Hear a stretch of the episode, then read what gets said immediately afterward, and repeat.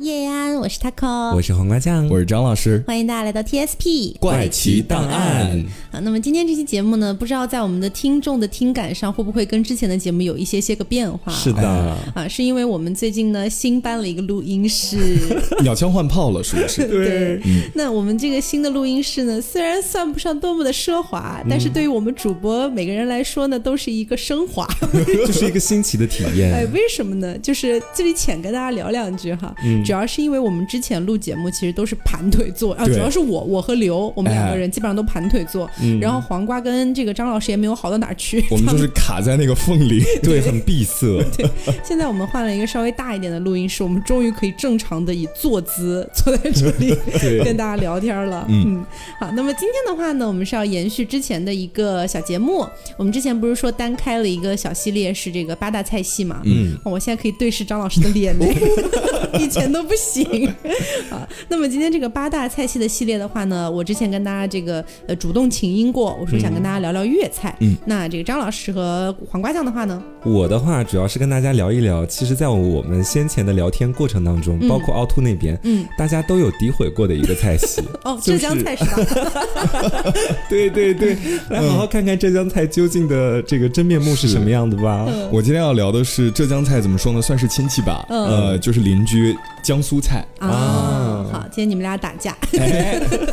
好，那我这边先跟大家来聊一下粤菜哈。嗯，其实我们作为一个外地人，就我们三个都不是广东人嘛。是。那提起粤菜的话，反正我最先想到的可能是早茶啊。我最先想到的是点都德，因为其实就是我一直以来对。早茶这个概念我特别的向往，嗯，就因为我实际上是说句老实话，没有体验过真的，就是我之前大学的时候有那种广东的朋友嘛，同学，他们会跟我讲说，早上醒了之后就去一个那种茶楼或者是饭馆之类的地方，然后就坐在那儿吃早茶，吃各种各样的精致小点心，吃到大概十点十一点的样子，哦，就能吃很久很久，我特别羡慕。是，然后还有的话，比如说我们经常点外卖，点粤菜的话，经常会点到烧腊。哎，对不对？肠粉，哎，还有什么煲仔饭，哎，啊，还有各种各样的海鲜，哎，反正就是说起粤菜的话，好吃的是特别多的。对的，啊，我们这儿是不可能一下把它说完的。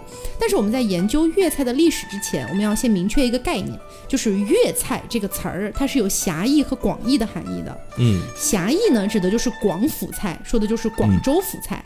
大家注意一下，这里的广州府不是现在的广州市。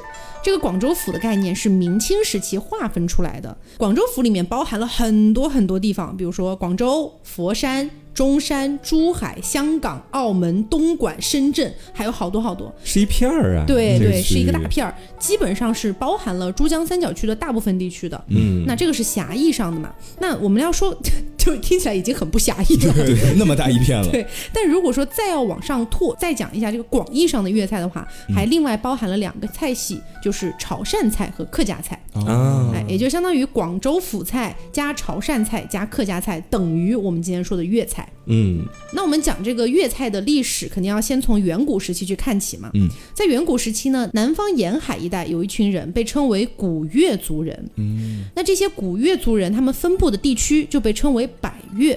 注意一下这两个字是一百两百的那个百和超越的越，而不是我们现在说这广东的这个越字。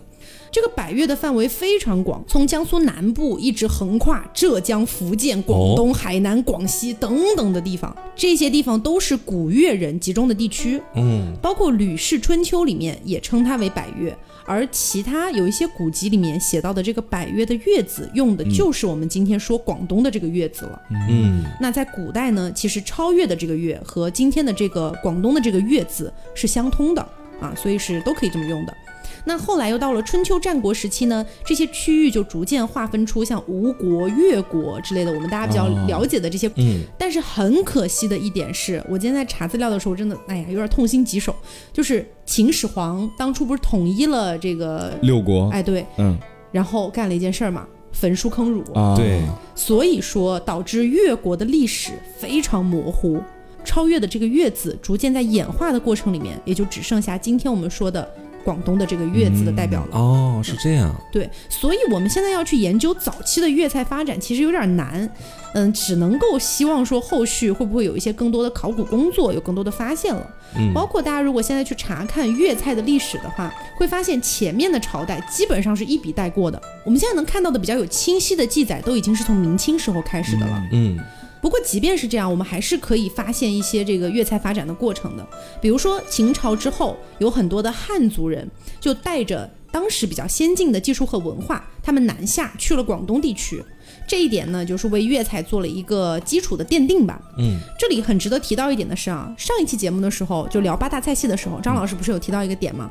说怎么回事呢？好像其他的菜系都不承认自己跟鲁 哎，对不对？跟鲁菜的关系，粤菜是承认的啊。哎，粤菜是承认的，为什么呢？因为粤菜就是由中原人南下之后带来的更新去推进的一个菜系。嗯，那中原人的这个概念就很广很广了啊，比如说什么河南啊这些地方都属于中原，但是山东呢？也有一块地方是属于中原的划分的。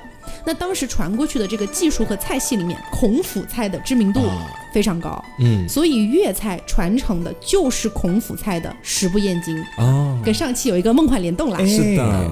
所以说我们现代的粤菜，大家才会感觉说好像比较复杂。加上广东地区呢，大家也知道它的气候是什么样的嘛，亚热带，然后在南海边上，呃，雨水非常充沛，四季常青，这个物产是非常非常丰富的。所以你想。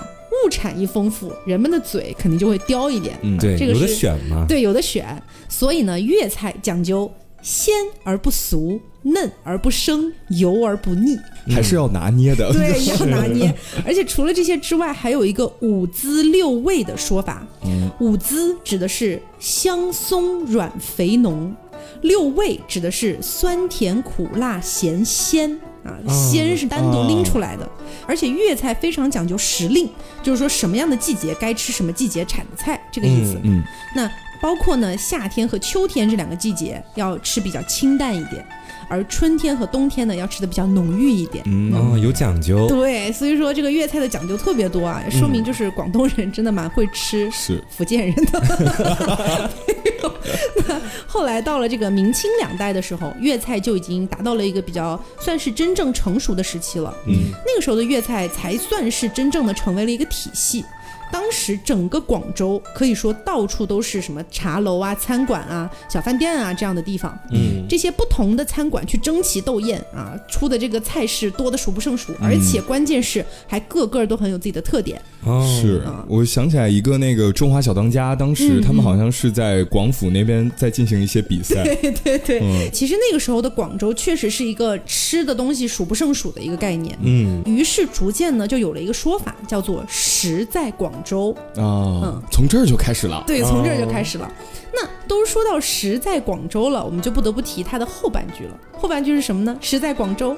味在潮汕啊，有这么一句潮汕还有分不开的关系。对，其实我第一次接触到潮汕，也不能算菜吧，只能算是潮汕的一个单品。牛肉火锅吗？是潮汕手打牛肉丸。我天天在短视频平台上面刷到那个潮汕的生腌，然后就是一看一个晚上。但实际上啊，就是这个潮汕手打牛肉丸，虽然说真的非常好吃，百吃不腻，嗯，但是呢，手打牛肉丸应该是不太能够代表潮汕菜的啊，嗯。因为我们要说就是一个对比嘛，把潮汕菜和广州府菜做一个对比的话，你会发现广州府菜它是讲究味道要稍微清淡一点，嗯，然后非常讲究时令，但是潮汕菜它更像是集合了闽粤两个地区的特色。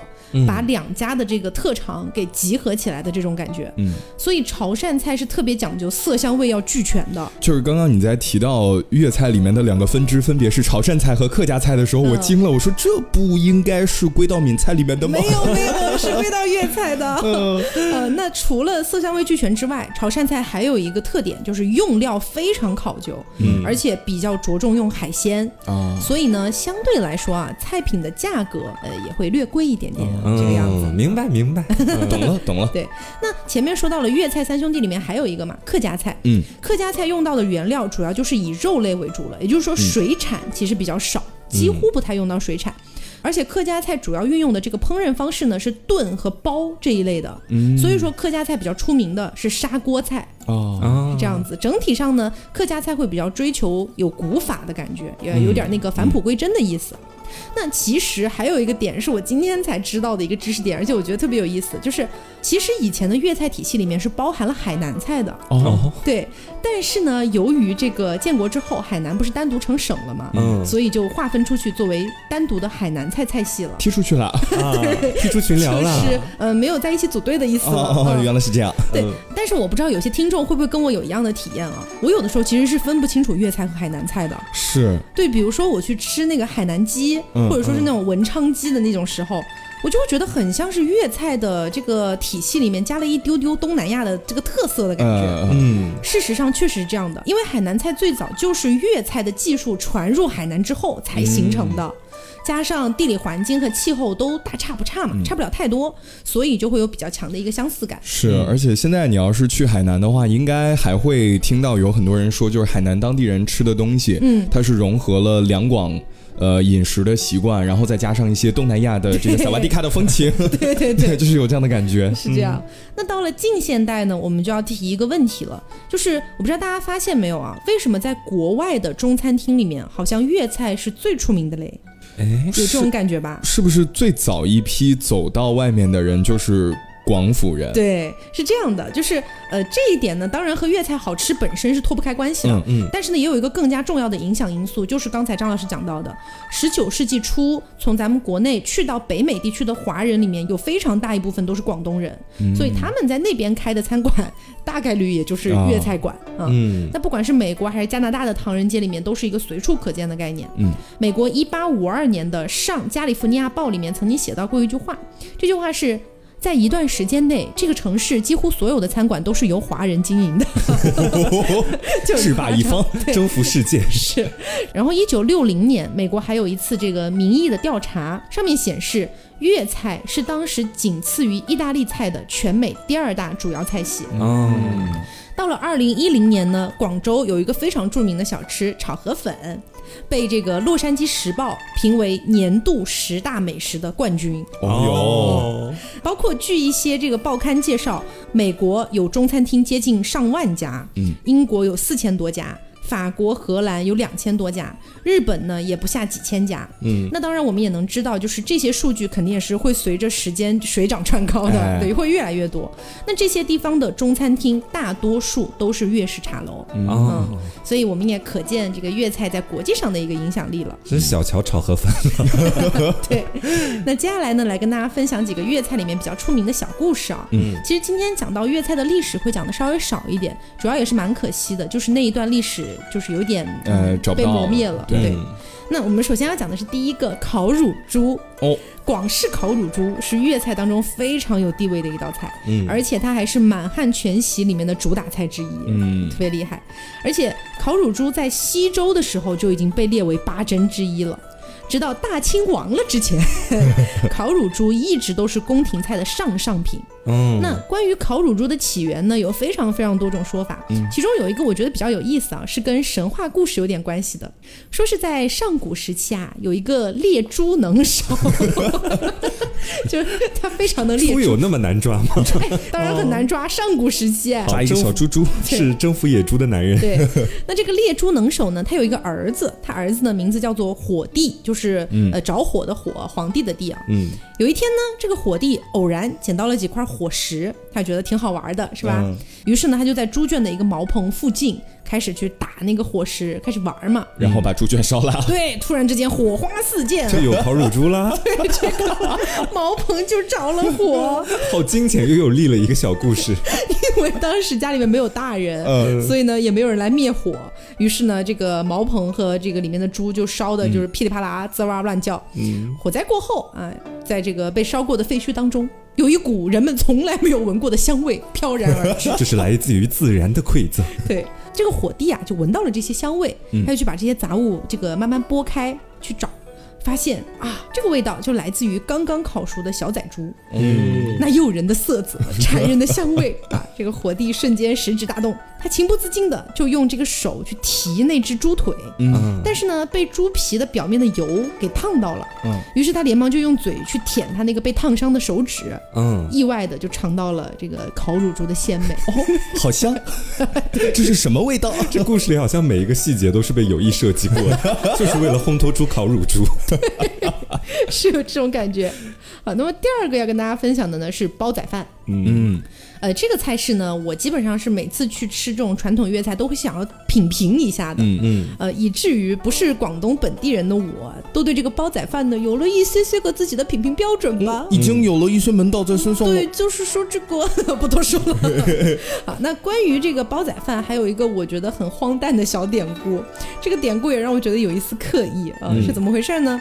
说以前有一个老广州人，他在用自己的瓦煲去煮一锅饭，只是想煮饭而已。但是呢，他家里面可能太穷了，或者怎么样，没有什么配菜。这个时候呢，他家的猫突然叼了一根腊肠回来，于是呢，他就跟那个猫去抢腊肠。把腊肠抢过来之后，他就想，我也没有别的锅了，我就放在这个瓦煲里一起给它煮熟吧。嗯啊，煮好了之后，十指大动，这个故事是什么？猫的报恩。所以煲仔饭就这么出现了。但我觉得为什么说荒诞呢？就是凭什么？就是有没有可能真的是以前一个大厨发明出来的，对对。然后有了这样的一个民间小故事就？不知道你们有没有发现，一些非常有名的食物背后总会有那么几个很荒诞的故事，哎好像就是后人为了凸显出这道菜究竟有多么出名，才给它刻意加上去的。是有这种感觉。对，嗯而且很有可能就像 Taco 前面说到的那样，就是关于这道菜的起源，可能那一段历史 也不太可考。是这样的，我不太相信这个煲仔饭的故事。我连烤乳猪都有点难以置信了。烤乳猪，你还多少能说它跟神话有点关系？上古时期对，了，上古时期随他去。烫完了之后，马上就要把手指放到嘴里，因为被品尝到了鲜美。不嫌嗯，脏真好？吃。好，那第三道要跟大家分享的菜呢是状元及第粥。哦哎，这个粥非常有名气了，但是我觉得不一定大家都吃过，因为我感觉现在的这种粤菜馆卖的好像都是艇仔粥比较多。嗯嗯，我知道这两个粥虽然说起源肯定是不一样的，嗯，但是在我个人看来，从口味上来说，好像就是原料不大一样而已。反正就是海鲜粥嘛。嗯嗯，嗯当然，我觉得有更懂的听众可以在评论里面跟我们说一下啊。嗯咱就是没喝过。对，那状元及第粥的诞生是在明朝，和一个岭南的才子叫做伦文旭有关系。这个故事我觉得就不太离谱了，是一个还蛮感人的故事吧？有来源了。啊，对对对。根据民间传说，还还得是民间传说，食指大动。说这个伦文旭啊，他小的时候家里特别穷，他虽然是一个才子呢，但是也不得不以这个买菜种菜来维持自己的生计。嗯那有一家粥店的老板就觉得说，哎呀，孩子这么小又这么有才华，嗯，想帮帮他这样子。嗯于是呢，每天就在伦文旭那儿买一担菜，并且呢，让这个伦文旭把这些菜送到粥铺。嗯当伦文旭送去的时候，老板就会在生滚的白粥里面加上当天剩下的猪肝和猪肠，再放一些这个姜葱，免费请他吃。啊，嗯哎，相当于是在一个老板自己力所能及的范围在帮助他这个意思。几年的时间里面，伦文旭都是每天都在那个粥铺去吃粥，对这个老板也是非常的感激。那这个伦文旭他是非常有才的，所以他后来通过自己的努力进京参加了殿试，哦高中状元。哦牛，对，那当状元衣锦还乡的时候，他也没有忘记曾经的这个恩情啊，嗯他就回到这个粥铺，感谢这个老板对自己的帮助。这碗粥本来是没有名字的，就是老板拿每天剩下的一点对，东西就随便放进去给他，就是对，就帮帮他对，这样子。那老板当时呢就说，呃，那既然你已经是状元了，那不如就你来为这个粥命个名吧。啊，啊，于是伦文旭就把它命名为状元及第粥。他也不谦虚哦。中了状元回家，谁愿意谦虚啊？要是我刚中状元回家，我不得铺个什么十里八里的红毯，我觉得谦虚可能会叫刻苦粥、努力粥，他直接状元及第粥。这样比较霸气吗？而且你不觉得状元提名，然后状元及第粥，这样会引来更多人愿意去他家吃是嘛？是一场善意的帮助。对啊，你要是叫什么刻苦粥、努力粥，谁来啊？就感觉这也是当时的一个怎么说呢，广告人才。对，是。那从此以后呢，这个粥铺就名声大振，包括这个状元及第粥也在珠三角地区流传开来。嗯，那如今呢，在广州去吃状元及第粥依然是有一个意义的，就是讨个吉利的意思。嗯有很多的父母会在高考前后去买这个状元及第粥回来，去给自己的子女吃，就是有那么一点这个望子成龙的意思了。嗯，是这样子的。好，那我接下来给大家说一说，在前面就预告过的，嗯，也就是遭受我们诸多非议的一个菜系—— 浙江菜。对，叫做浙江菜。浙江菜蛮好吃啊，我觉得。就是说，好像八大菜系里面，浙江菜的存在感有那么点儿低。怎么这个样子说？没有，其实不低的。我跟你说，因为我前面不是有提到那个满汉全席嘛？哎，其实，在满汉全席里面，浙江菜的占比是非常大的。是，嗯，就说起来很奇妙嘛。作为一个外地人，就我来浙江大概。有六七年的时间了，嗯，但是就这么长的时间里面，我在杭州吃的最多的竟然是其他省的一个美食，川菜啊，比如川菜啊、粤菜，对，还有湘菜，平时吃的是最多的。久而久之啊，在微博上面也会有这个话题嘛，就很多人都在说杭州是美食荒漠，对，所以就在准备今天这期节目的资料之前，我就特别好奇一个点，就杭州。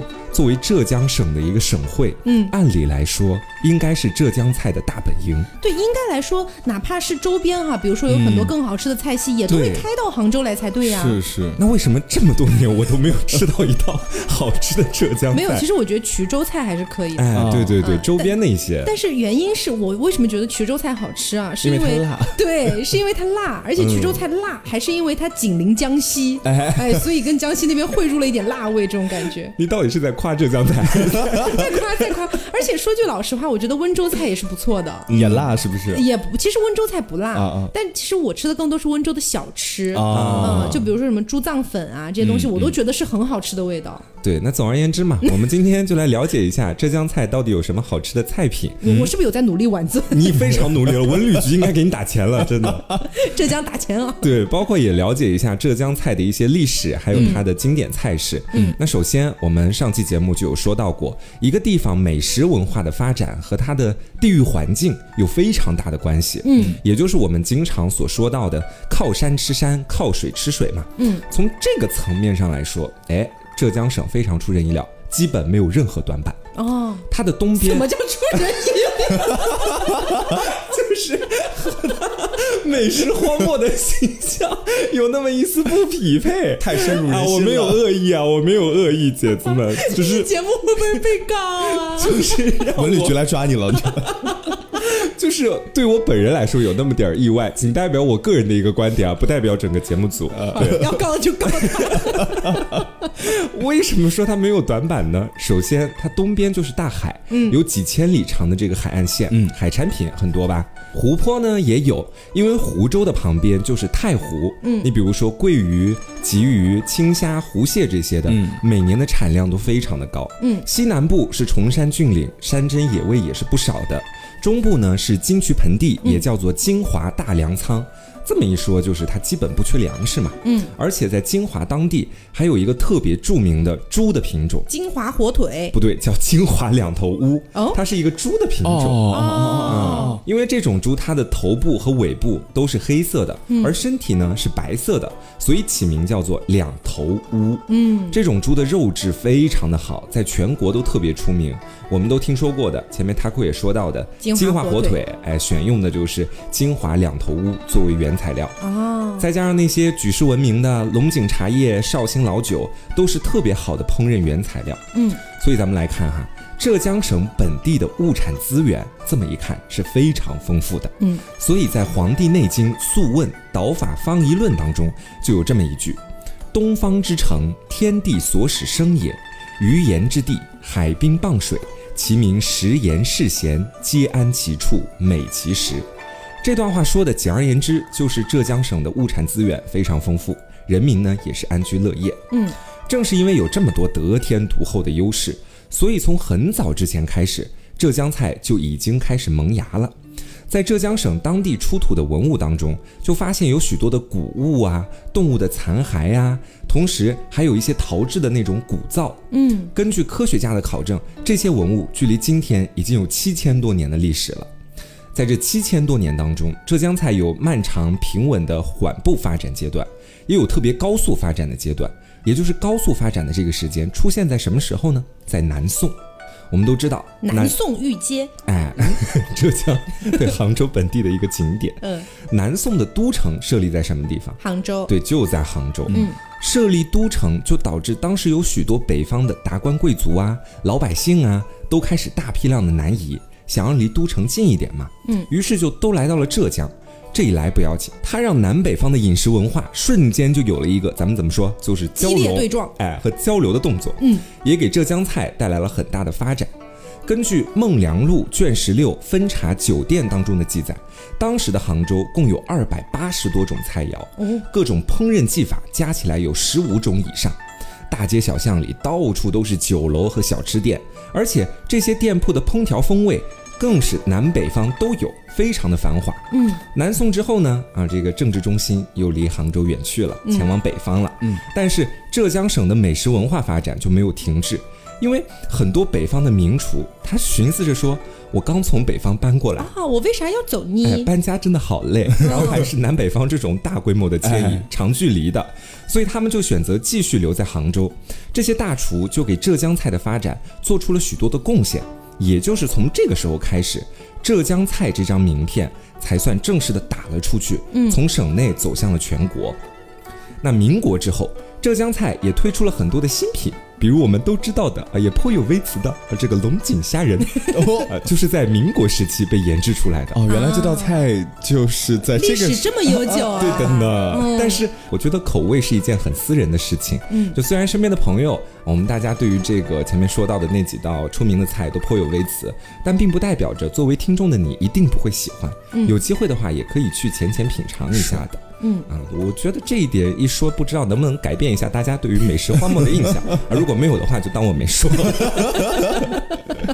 嗯，那接下来咱们就得说一说浙江菜的一些知名的菜品了。嗯，不过在这之前，我们还是先了解一下浙江菜的特色和风格，菜品也会放在里面一起说的哈。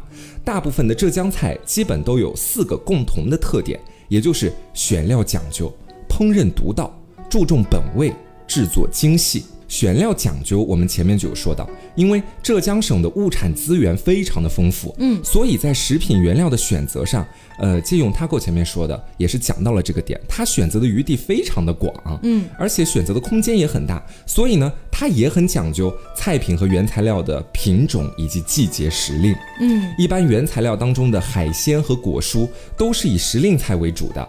而家禽和畜类一般都以特产居多，这个特产就比如我们前面说到的金华两头乌，就是浙江省本地的一个特产畜类。嗯，而烹饪独到主要就体现在浙菜烹调技法的丰富上面，他们主要是以炒、炸、烩、溜、蒸、烧最为擅长，讲究的呢是熟物之法最重火候。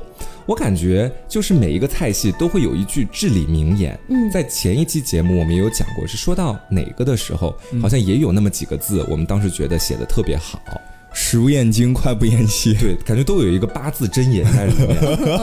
浙江菜呢，它就比较注重菜品调料的配合，还有口味上面富有变化。那接下来再讲到这个注重本味，这一点就不用多说了。杭州人李渔在《闲情偶记》当中就有写到：“世界好物。”利在孤行，意思就是说，你想要吃到上等原料的本味，就要去其糟粕，取其精华，留下它最原本的味道在里面。你比如说西湖醋鱼这道菜，就是活鱼现杀了之后，用沸水煮熟了，软溜而成，它不会去加任何的油腥味在里面，所以最终出来的鱼肉非常的鲜美，受到了很多人的喜爱。在浙江菜的很多其他菜式当中，也经常能够看到这样的烹饪方式。而制作精细就体现在菜品的精致度上，比如说传统的名菜啊，薄片火腿，切出来的火腿片厚度和长短都是一样的，对刀工很有要求，而且呢，每片火腿都是红白相间，看起来就很像是一幅画，画上画的是江南水乡的那个拱桥。嗯，而且在浙江菜当中的许多菜肴，基本都是拿风景名胜来作为名字的。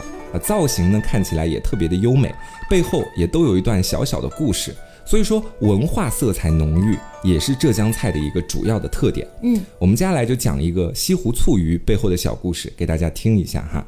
说是在宋朝的时候，杭州的西湖边上住着一户姓宋的人家，家里呢有一对兄弟，我们叫哥哥叫宋老大，弟弟叫宋老二。嗯，宋老大已经结婚了，娶了一个非常漂亮的媳妇儿，人们都叫她宋嫂。有一天，宋老大和宋老二出门去办事了，宋嫂呢就和平常一样蹲在湖边去洗衣服。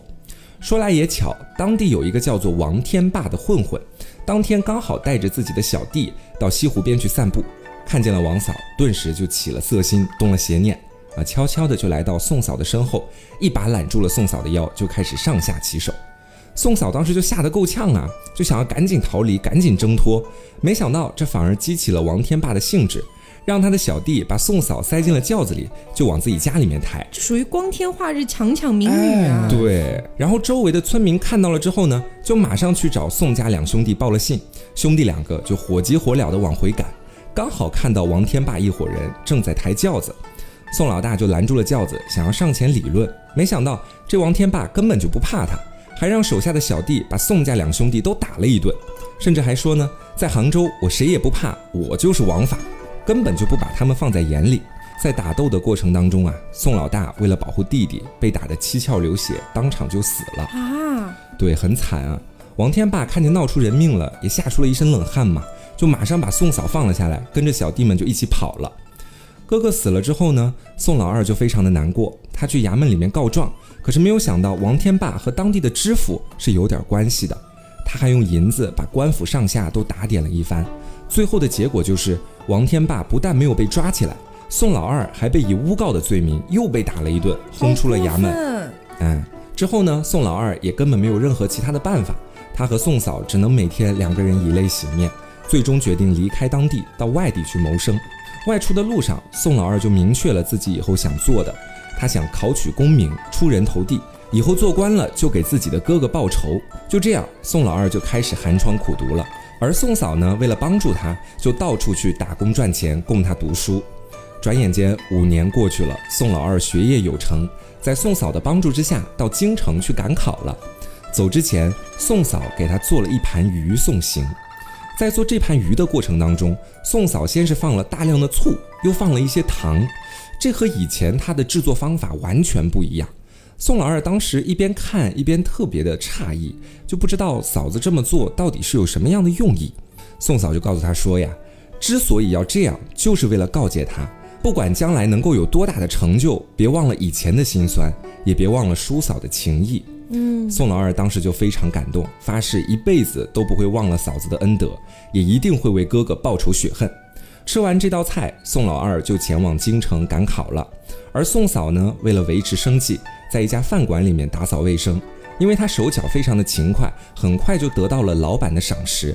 从端盘子呀、洗碗呢，就发展到了进厨房帮忙打下手。嗯，有一天饭馆里面的大厨生病没有办法来，然后客人呢又点了鱼，也没有人会做，宋嫂就自告奋勇下厨房做了一道糖醋鱼。没有想到客人吃完之后赞不绝口，掌柜也特别高兴。就让宋嫂以后别打下手了，就去做大厨了啊！这点我觉得也是有那么一点点的离谱啊！对对对，因为宋嫂的这个招牌菜就是糖醋鱼，嗯，对，我不知道他是不是只会做这么一道菜哈。而宋老二走到了这个京城之后，一路过关斩将，最后高中了状元，见了皇帝。皇帝听说宋老二是杭州人，而且还是因为自己的哥哥枉死才来考试的，于是呢，就封他做了官。派他返回杭州，彻底调查宋老大的事情。嗯，之后宋老二就收集了王天霸的各种罪行，成功将他绳之以法，为自己的哥哥还有以前王天霸欺负过的那些老百姓都报了仇。但是因为宋嫂是在他去京城考试之后才去找的那份饭馆里的工作，嗯，所以宋老二一时之间还真找不到宋嫂了。哦，没有办法，宋老二就选择脱下了官服，不愿意去做官了。他还是想找回自己的嫂子，只是找了好久都没有结果。直到有一天，宋老二来到了一家饭馆里面，里面的店小二向他推荐了一道名叫糖醋鱼的菜。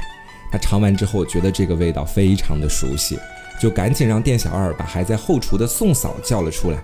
两个人一见面就都泪流满面，之后抱头痛哭了一番。嗯，没过多久，啊，宋老二就把宋嫂接回了自己家，请了一群下人去伺候她。在外面辛苦了好多年的宋嫂，总算也能找个地方好好的歇一歇了。这个故事后面就传开了，成为了一段佳话。嗯，据说当时杭州本地的所有菜馆都争相把糖醋鱼作为自己的招牌菜，也给这个鱼起了一个更雅致的名字，叫做“叔嫂传真”。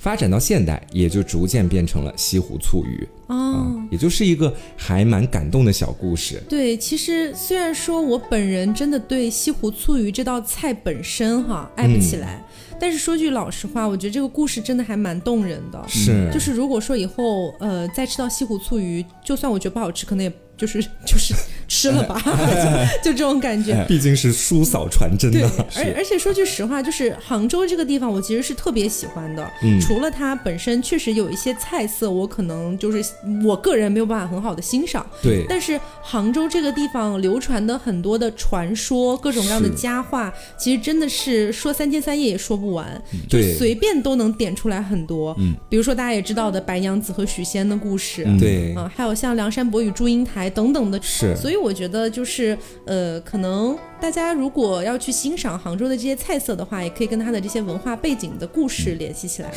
对，刚好也前面说到了嘛，就浙江菜它有一个特别大的特点，就是文化的气息比较浓郁。嗯，你不只是在品味菜，还是在品味文化。嗯，加钱加钱，打钱了，快点了。但是刚才瓜酱讲的这个就是西湖醋鱼的小典故、小故事啊，它里面提到了一个人物叫宋嫂。嗯，我不知道二位有没有听说过，杭州也有一道菜叫宋嫂鱼羹。我。今天我一开始查到这个故事的时候，我还在想，哎，这个故事真的不是宋嫂鱼羹的吗？对。后面我就又去查了一下，宋嫂鱼羹有另外一个比较长篇的故事。此宋嫂非彼宋嫂。对对。然后刚才黄瓜酱也讲说，就是你要吃浙江菜，呃，要感受它的文化。然后江苏菜其实也差不多啊。对。然后江苏菜的话呢，其实有两个，呃，怎么说呢？小小的。起源的分别，嗯，一个呢是说江苏菜最早是在三皇五帝那个时期，哦，啊，在就是现在的徐州到连云港那一带就已经逐渐形成了，嗯，啊，但倒是这么早，呃，倒不是说形成一个体系，就是已经开始起源了，嗯，但是在这儿也有一个小故事，好厉害，好厉。害！今天我们就是故事会，相传在三皇五帝时期，尧帝他在治水，治水的时候呢。就觉得不行啊！我担心我的百姓啊，在我的治理之下，这个水如果没有治好，我这个百姓生活，呃，没有没有保障，我这是怎么办啊？每天就愁，嗯嗯啊，头发一把一把的掉，最后病了，他就躺在那儿了，就没有办法了。嗯，这个时候呢，就是很多人都看他这个生命垂危啊，怎么办啊？说这大王快不行了，这水还没治好呢。快不行了，不是比较重要吗？什么叫水还没治好呢？就感觉完全是在利用他 啊！没，这个是我加的戏啊，sorry 啊。但是在这个时候，有一个人出现了，这个人的名字叫做彭坑，就是铿锵玫瑰的铿。嗯，好，嗯，彭坑呢，相传哈。他一共活了有八百多岁。嗯，我觉得上古时期这些有点偏神话的，就是能理解，能理解。对，相传他是活了有八百多岁，但是具体彭坑出现在这个尧帝生病这个时间，他是多大年纪，这个咱们无法考证啊。就是人们就觉得他能这么的长寿，一定是有一些自己的秘诀的。啊啊，然后就找人去问彭坑了。然后彭坑这个时候就说：“嗯，呃，他病了，那我来给他医治一下，也不是说医治，我来帮他调理一下。”嗯，这个时候彭坑下厨做了一道野鸡汤，汤还没端到这个尧帝的跟前儿呢，他就远远的闻见了香味儿。竟然翻身跃起，食指大动啊！垂死病中惊坐起了，魔法美厨娘了，医学奇迹，医学医学奇迹。然后食指大动之后一饮而尽，第二天容光焕发，腰不酸了，腿不疼了，一口气能上三层楼了哦，就好了。我现在突然觉得还是我刚刚的那个故事比较合情。哎，我现在觉得我那个烤乳猪的故事也很合理啊。我这已经开始神话了，对。然后在这之后呢，尧帝每天都要喝一碗这个野鸡汤。彭坑啊，这个人也因为这一锅汤，获得了尧帝的一块封地，叫做彭城，然后演化到现在的话，就是江苏徐州那一带，嗯。啊，然后就是说从这儿开始，他的饮食文化就慢慢开始发源了。啊，这是对其中一个一个说法。我觉得这个故事很适合改编成那种电视广告。这边是一个患者，就是那个尧帝在那边说：“我以前怎么怎么样，喝完这个野鸡汤之后，我又是怎么怎么样。”然后最后请专家博士捧坑上场。意思还要再请两个外国人上来对嘴戏，对对对，就这样。对。然后这是刚刚彭坑的故事。然后其实从彭坑成为这个一个地方的小君主之后，那个地方不叫彭城吗？嗯。后来。呃，不是又改名叫徐州嘛？然后这个地方形成了一个江苏菜当中的一个分支，叫徐海菜。嗯，这个在一会儿也会给大家介绍到。好，然后另一个说法呢是说，呃，这个江苏菜的起源是跟淮扬菜呃脱离不了关系的。但是这个的话，可能时间就要比上古时期往后那么。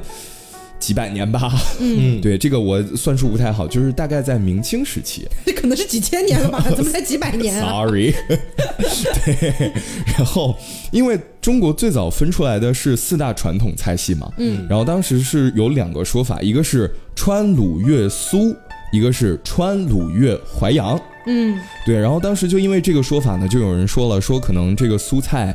真正意义上能够形成一个很完整的体系，是跟淮扬菜分不开关系的。嗯，我记得我看到更多的说法就是川鲁粤淮扬，是是是，然后后来才扩充到八大菜系这样。对对对，然后淮扬菜呢，其实它指的是扬州府和淮安府为中心的淮扬地带的一个地域性的菜系。嗯啊，然后这个地方呢，它的发源是在春秋战国时期，然后在隋唐时期呢是比较兴盛。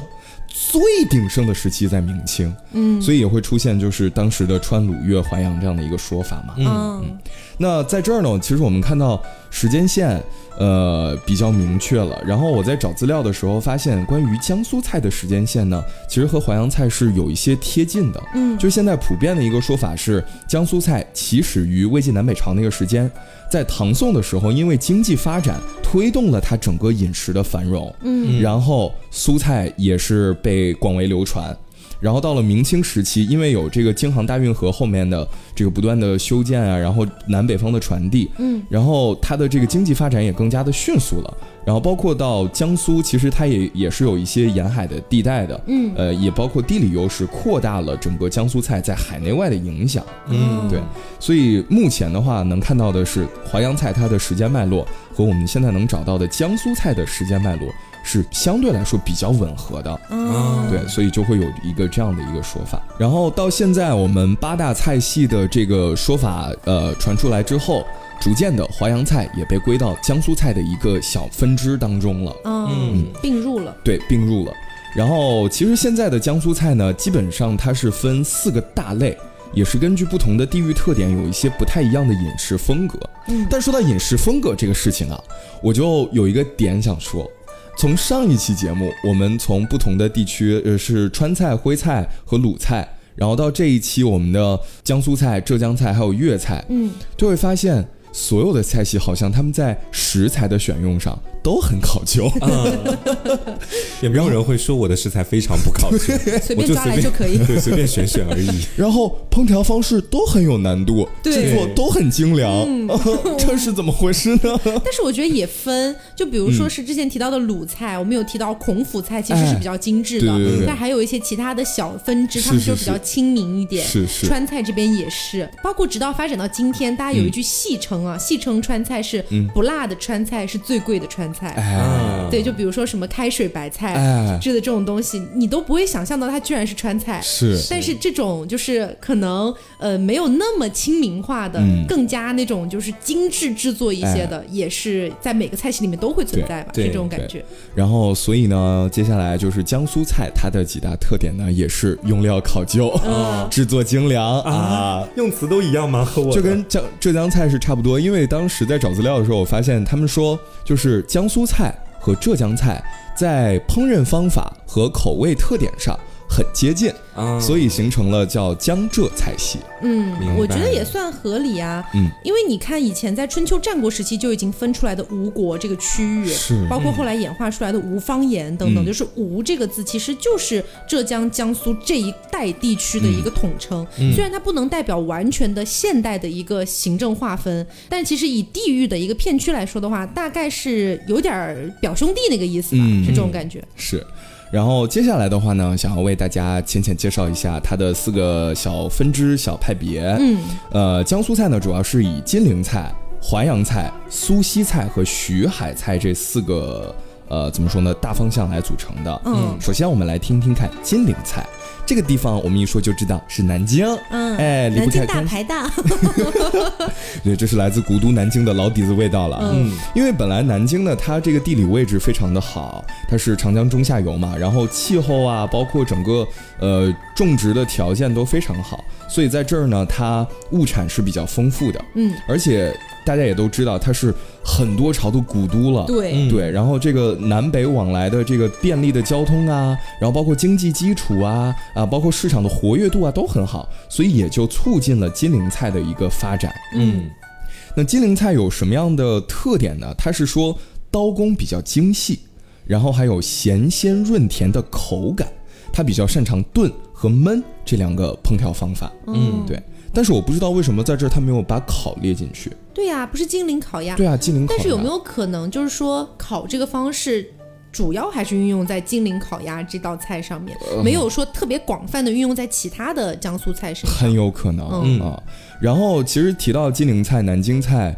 嗯，不得不说的就是鸭子嘛，对 不是说没有一只鸭子可以活着 走出南京。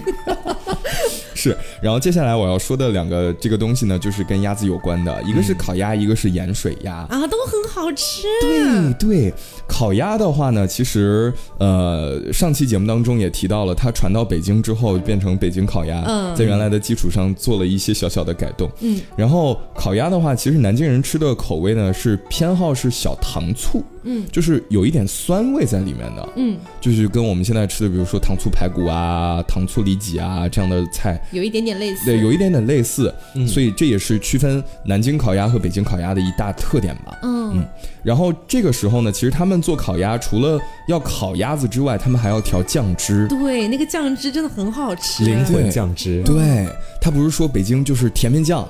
啊，但是它这个酱汁呢，其实，在烤的过程当中，其实也是起到了一些的作用的。嗯，因为最早最早他们在做烤鸭的时候呢，呃，是要靠一些比如说红曲粉啊这样的东西来调颜色的。嗯，然后后来呢，他们就呃尝试了一下用这个酱料。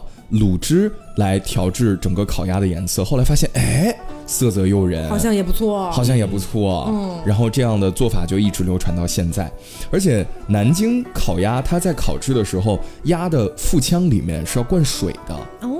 对，就相当于其实外面的那层鸭皮是烤的特别的酥脆，但是里面的鸭肉相当于是被煮熟或者是蒸熟的，哇，很嫩。对，就是咕嘟咕嘟这样的水给它弄熟了之后，肉质非常的鲜嫩，嗯，哎，就能做到什么？就是外柴，对，不柴，外脆里嫩这样的口感哦。然后再加上调制好的这个卤料，这个酱汁。明天就点南京大排档，忍不住了，属于是。真好吃。对，然后其实也能吃到很鲜嫩的，就是汁水丰富的那种感觉。嗯，对，这是南京烤鸭。然后还有一个呢，就是南京的盐水鸭。嗯，呃，其实盐水鸭呢，它整个的特点也和烤鸭有类似，但它没有经过烤的那个过程。它呢是鸭皮。鸭肉都是很嫩的，而且他喜欢用的是比较肥一点的鸭子，嗯，但是做到的是肥而不腻，它是具有香酥嫩的特点，嗯，但至于这个酥是哪儿酥，我觉得大概率应该是骨头酥，嗯，因为在吃的时候你就会发现它那个骨头就是一咬。就很容易就碎掉了。嗯，那在这儿呢，其实他们做盐水鸭也好，或者是烤鸭也好，对于鸭子的选取也是很考究的。嗯，他们最喜欢用的是可达鸭，还能进化成疙瘩鸭，还可以两边举小旗嘞。对，然后他们选取的鸭子呢，一般都是在每年的中秋节前后，嗯，就是桂花盛开的季节，最近。对对对，就最近这段时间，如果大家有兴趣的话，可以到南京吃一下鸭子啊。嗯，那因为这个时候呢，鸭子也养的比较肥了，就很容易达到就是前面我们说到的肥而不腻的那个标准。嗯，就到了鸭子的季节。哎，到了鸭子的季节，到你的轮次啦，鸭子。是，所以说在这个地方呢，我们能吃到的这个南京，不管是盐水鸭或者是烤鸭，都能够跟其他地方的鸭子不太一样的，就是。它肥归肥，但是它不会腻到你，嗯，就是很爽口的一种感觉。这就是有关于南京吃鸭子的一些小小的故事。嗯啊，当然南京还有很多很多好吃的东西，嗯，包括一些这个糕点啊、点心。这个我们如果有机会的话，可以后面再慢慢讲。嗯，对，这是金陵菜，也叫京苏菜，就是这样的一个小的分支。然后第二个分支呢，就是我们前面说到的这个起源之一嘛，淮扬菜。嗯，淮扬菜呢，其实在总体它口味上呢是比较兼顾，就是全国各地南北东西的一个。它不管做什么菜点呢，它都不是太重口，嗯，就尽量达到一个适中、适中、很平衡的一种感觉。嗯，那淮厨。它的法宝就是以原料的本鲜味为主，似曾相识，似曾相识呢。我严重怀疑大家互相借鉴、互相抄袭。可能就是中国的厨师就是比较注重食物的本味，对，都是比较注重本味。嗯嗯。然后这个时候呢，嗯，也是那八个字：取其精华，去其糟粕。大家文案要不要这么相似啊？对，卡死了，卡死了，卡死了。对，因为。淮扬菜它不是突出这个比较适中、比较平衡的这样的一个调味方式嘛？嗯，所以说，呃，它的一大特点就是吃啥是啥。嗯，它会把比如说鱼的那个鱼腥味儿，通过调味的方式给它去掉。但是要保留鱼的鲜味儿和香味儿，哎，这个就是我前面说到的，跟西湖醋鱼的那个思路也差不了太多，哎，都是保持本味，去掉它的一些腥味儿，用调料，是的。但是在淮扬菜当中，它也绝对不会说让其他的配料或者是佐料来喧宾夺主，嗯，你吃到的更多的是食物原本的味道。还有一个点呢，是说不光是淮扬菜吧，可以说是整个江苏菜，他们也是很喜欢通过时令的方式来选取不同的食材，处理不同的食材。这个其实很合理的，因为我前面有讲到过嘛，包括从粤菜那个时候就提到的，以前的百越这个地区，其实就是我们中国偏东边，包括到下面的东南角这一块，整个沿海地带基本都属于百越区域里面。嗯，这一个区域你可想而知，它整体上就是物产比较丰富的，是，因为也靠海。什么都有，所以说大家注重这个时令肯定是合理的，因为我们不缺吃的，这块地区的人民他不太缺，对，所以说才能够去讲究这个时令。嘛。你要说像比如说我们之前讲东北菜，大家本来就是比如说冬天了，就真的啥都种不出来了，什么都没有，有啥吃啥，对，所以是有啥吃啥，嗯，这个跟季节、气候什么的也是有关系。对对对，那我们继续来说一说淮扬菜它的这个功夫。嗯，我觉得功夫在这儿一定要提到的两个点，一个是汤，一个是刀工。嗯，汤的话呢，其实呃有很多地方的这个饮食文化都很喜欢煲汤，比如说粤菜当中的汤，对，然后或者是鲁菜，前面我们也提到过的有关于汤羹的一些东西。嗯嗯，但是淮扬菜当中的汤，他们最推崇的是清汤。嗯嗯，对，呃，清汤呢，就是说你虽然是用这个骨头去熬的。虽然是有很丰富的这种胶原蛋白，但是我要的最后的这个呈现效果就是汤是清的，但是味道还在啊！我明白了，就是那个汤的那个水质感觉要是清澈的，对，但是味道得在里面，对，得很鲜，就很类似于就是川菜当中开水白菜里面的那个开水的那个感觉，明白明白。对，所以对于汤头他们的这个要求呢，就是非常的。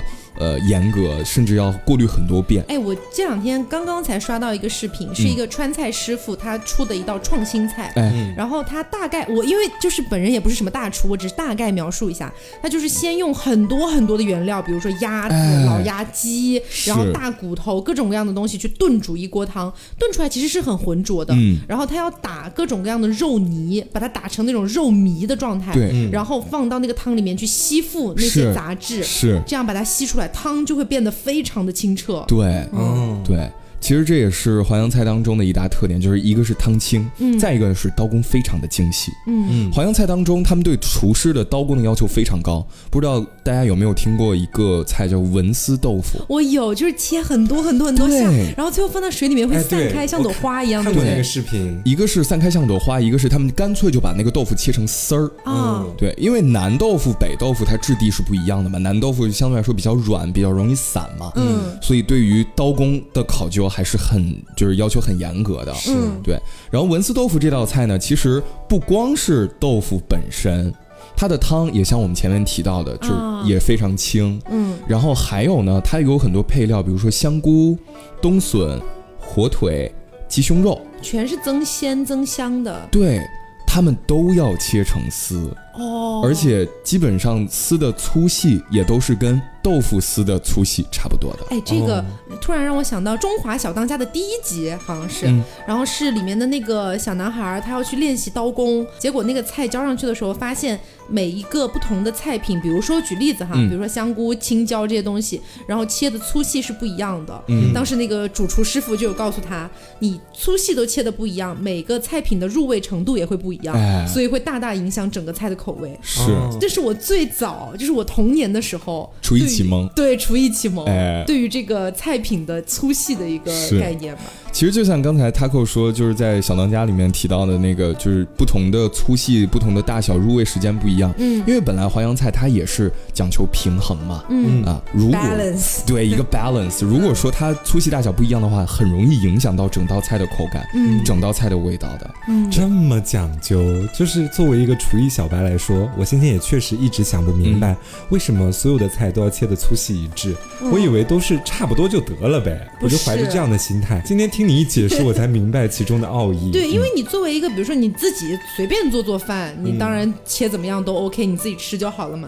但如果你是一个大厨，名誉在外的这种感觉的，然后你做的这个菜是肯定要上一点台面的，你肯定就要往更深的地方去讲究嘛。是，嗯。然后淮扬菜呢，我不知道大家有没有听过一个说法，就是说现在很多就是我们国家，比如说宴请一些呃国外的友人，或者是开一些重要的会议的时候，都通常会有国宴嘛。嗯嗯。国宴菜单上很多的菜都是淮扬菜。嗯，对，因为它一个是味道比较兼顾东西南北，嗯，再 balance，对，它比较 balance，再一个呢是它的制作比较精良，它呈现的效果就是那种你就感觉像是在雕花一样的感觉，嗯。啊，精致，对，很精致，所以就会在国宴上出现，就暂且不管它好不好吃吧，看着就很牛逼，真的。是。是是，这就是淮扬菜啊，当然淮扬菜还有很多这个技法呀，包括烹饪方式。很讲究的菜品，但今天我们就不在这儿为大家一一赘述了。嗯嗯，我们下面来看到的是苏西菜。嗯，苏西，呃，不是小杨苏西，不是，不是小杨苏西啊，是苏州和无锡这一带。嗯，叫苏西菜。那这个菜呢，其实整个的特点呢，和水产是分不开的。嗯，和酒糟也是分不开的。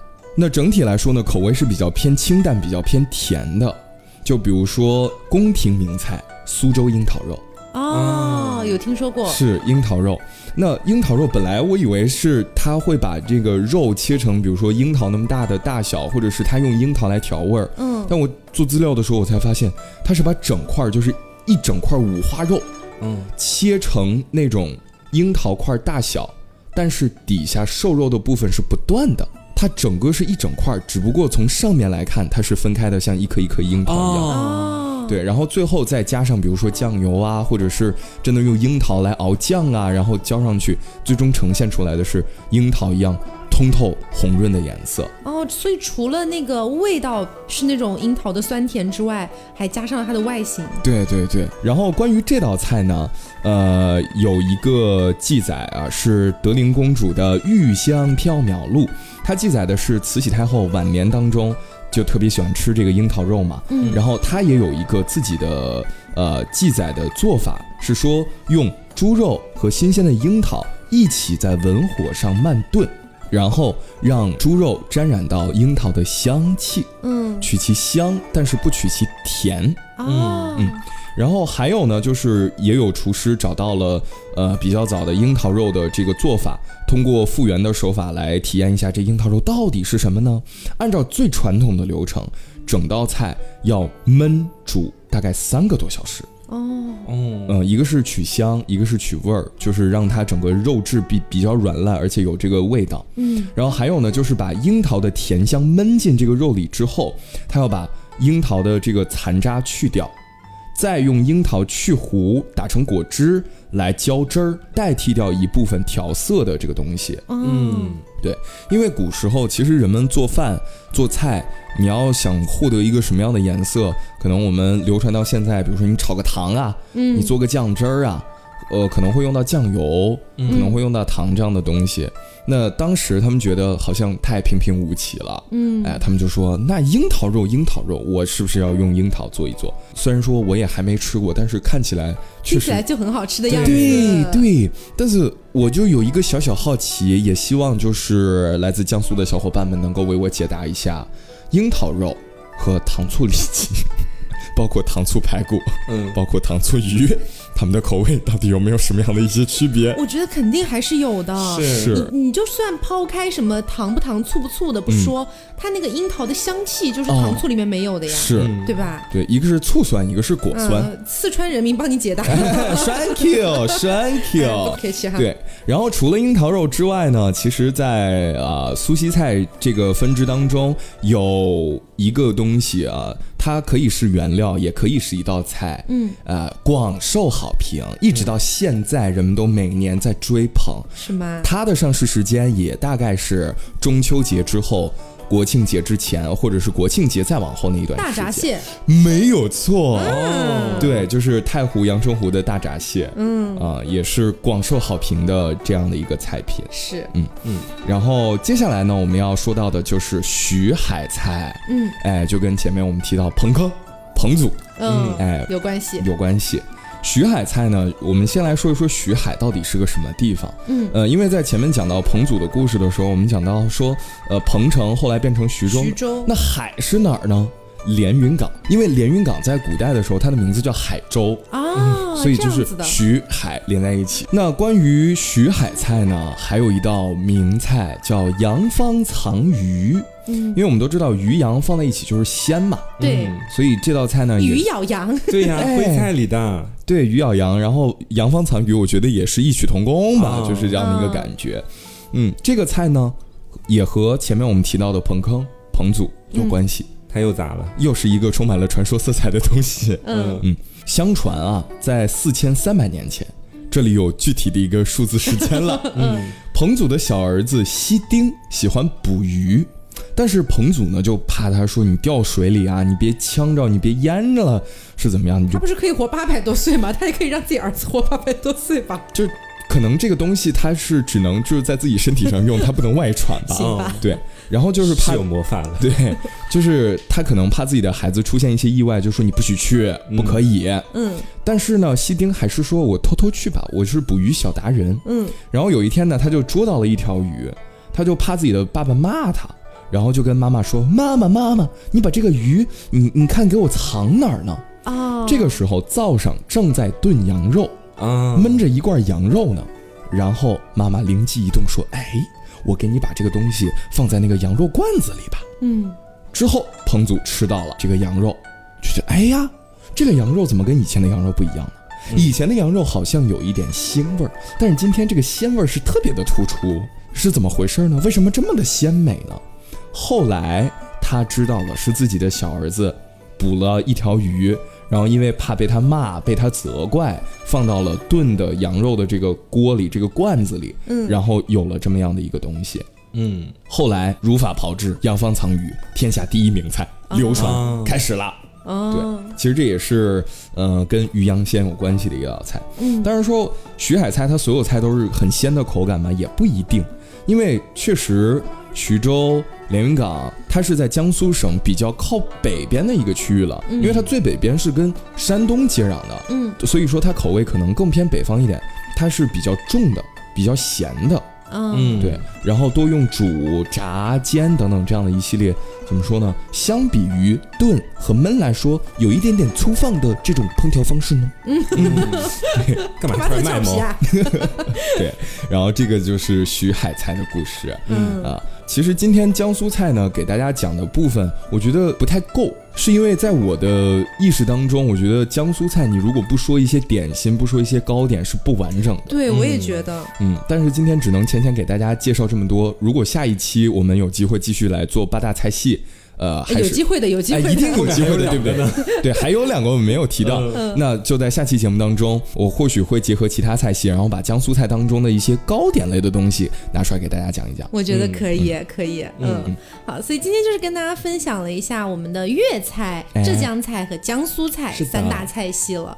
嗯，那如果有都品评过的小伙伴啊，也可以在评论区里面跟我们一起聊一聊，比如说你比较喜欢哪个菜系里面的哪一道经典名菜这个样子，嗯嗯，以及包括我们三个都不是这三个菜系的本地人，也就是说我们都不是广东人、浙江人和江苏人。然后呢，我们也知道，其实，在我们的听众里面，这三个区域的听众其实算是最多的，对。所以这一期其实做的也有一点胆战心惊了，是的，是的，是的，被大家骂热。对，那大家如果更加了解自己家乡的菜系的话，有什么我们没有提到的，也可以在评论区里面一起友好的补充一下。对，然后包括就是有哪些我们说的不太正确的地方，也欢迎大家批评指正。嗯，但是要友好啊，谢谢大家。好啊，那么今天的节目差不多就是到这里了，也希望大家能够喜欢。嗯，那么我是 Taco，我是黄瓜酱，我是张老师，那我们下周再见，拜拜。